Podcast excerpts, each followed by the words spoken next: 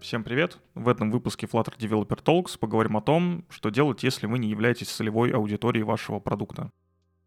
Ссылки на материалы, которые будут упомянуты в выпуске, будут в описании. Проблема того, что вы не являетесь целевой аудиторией вашего продукта, она может отражаться напрямую на вас. Вам будет не совсем понятно, что вы и для кого делаете, потому что вы не можете это как-то сами использовать. Вы не можете юзать продукт э, в вашей повседневной жизни, да, потому что, например, это какое-то детское приложение, это приложение для каких-нибудь работников склада, да, коими вы не, не являетесь. Поэтому со временем будут появляться вопросы о том, а что, в принципе, какой вклад я могу сделать в этот продукт, кроме как разработчик.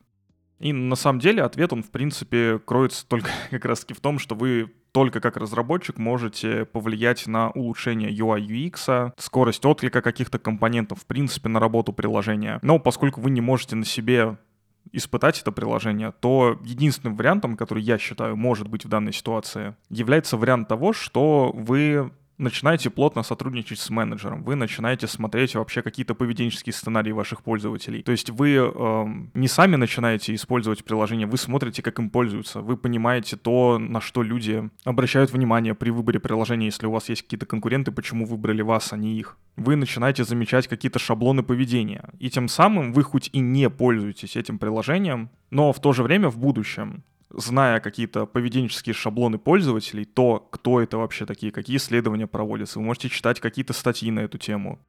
Вы будете лучше понимать, что вообще пользователь хочет и что вы можете пользователю дать как разработчик. То есть банально, опять же, если вы как-то расположите кнопку правильно, что за ней не надо будет одной рукой тянуться, да, потому что это неудобно для определенной категории пользователей если вы сделаете какое-то супер интуитивно понятное меню, да, потому что, например, вашим приложением люди могут пользоваться ночью, им с просонья может быть непонятно, что куда нажимать. Вы тем самым и себя прокачаете, и дадите возможность людям использовать ваш продукт и использовать его на все 100%.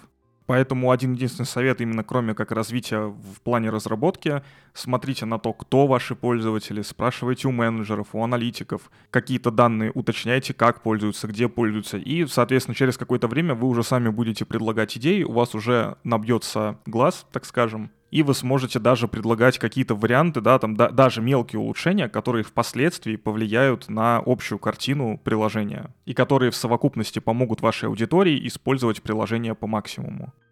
Если у вас остались вопросы по этому выпуску, либо по предыдущим, вы можете написать комментарий на той площадке, где вы слушаете выпуск подкаста, либо написать мне на почту, которая находится в описании к каждому выпуску.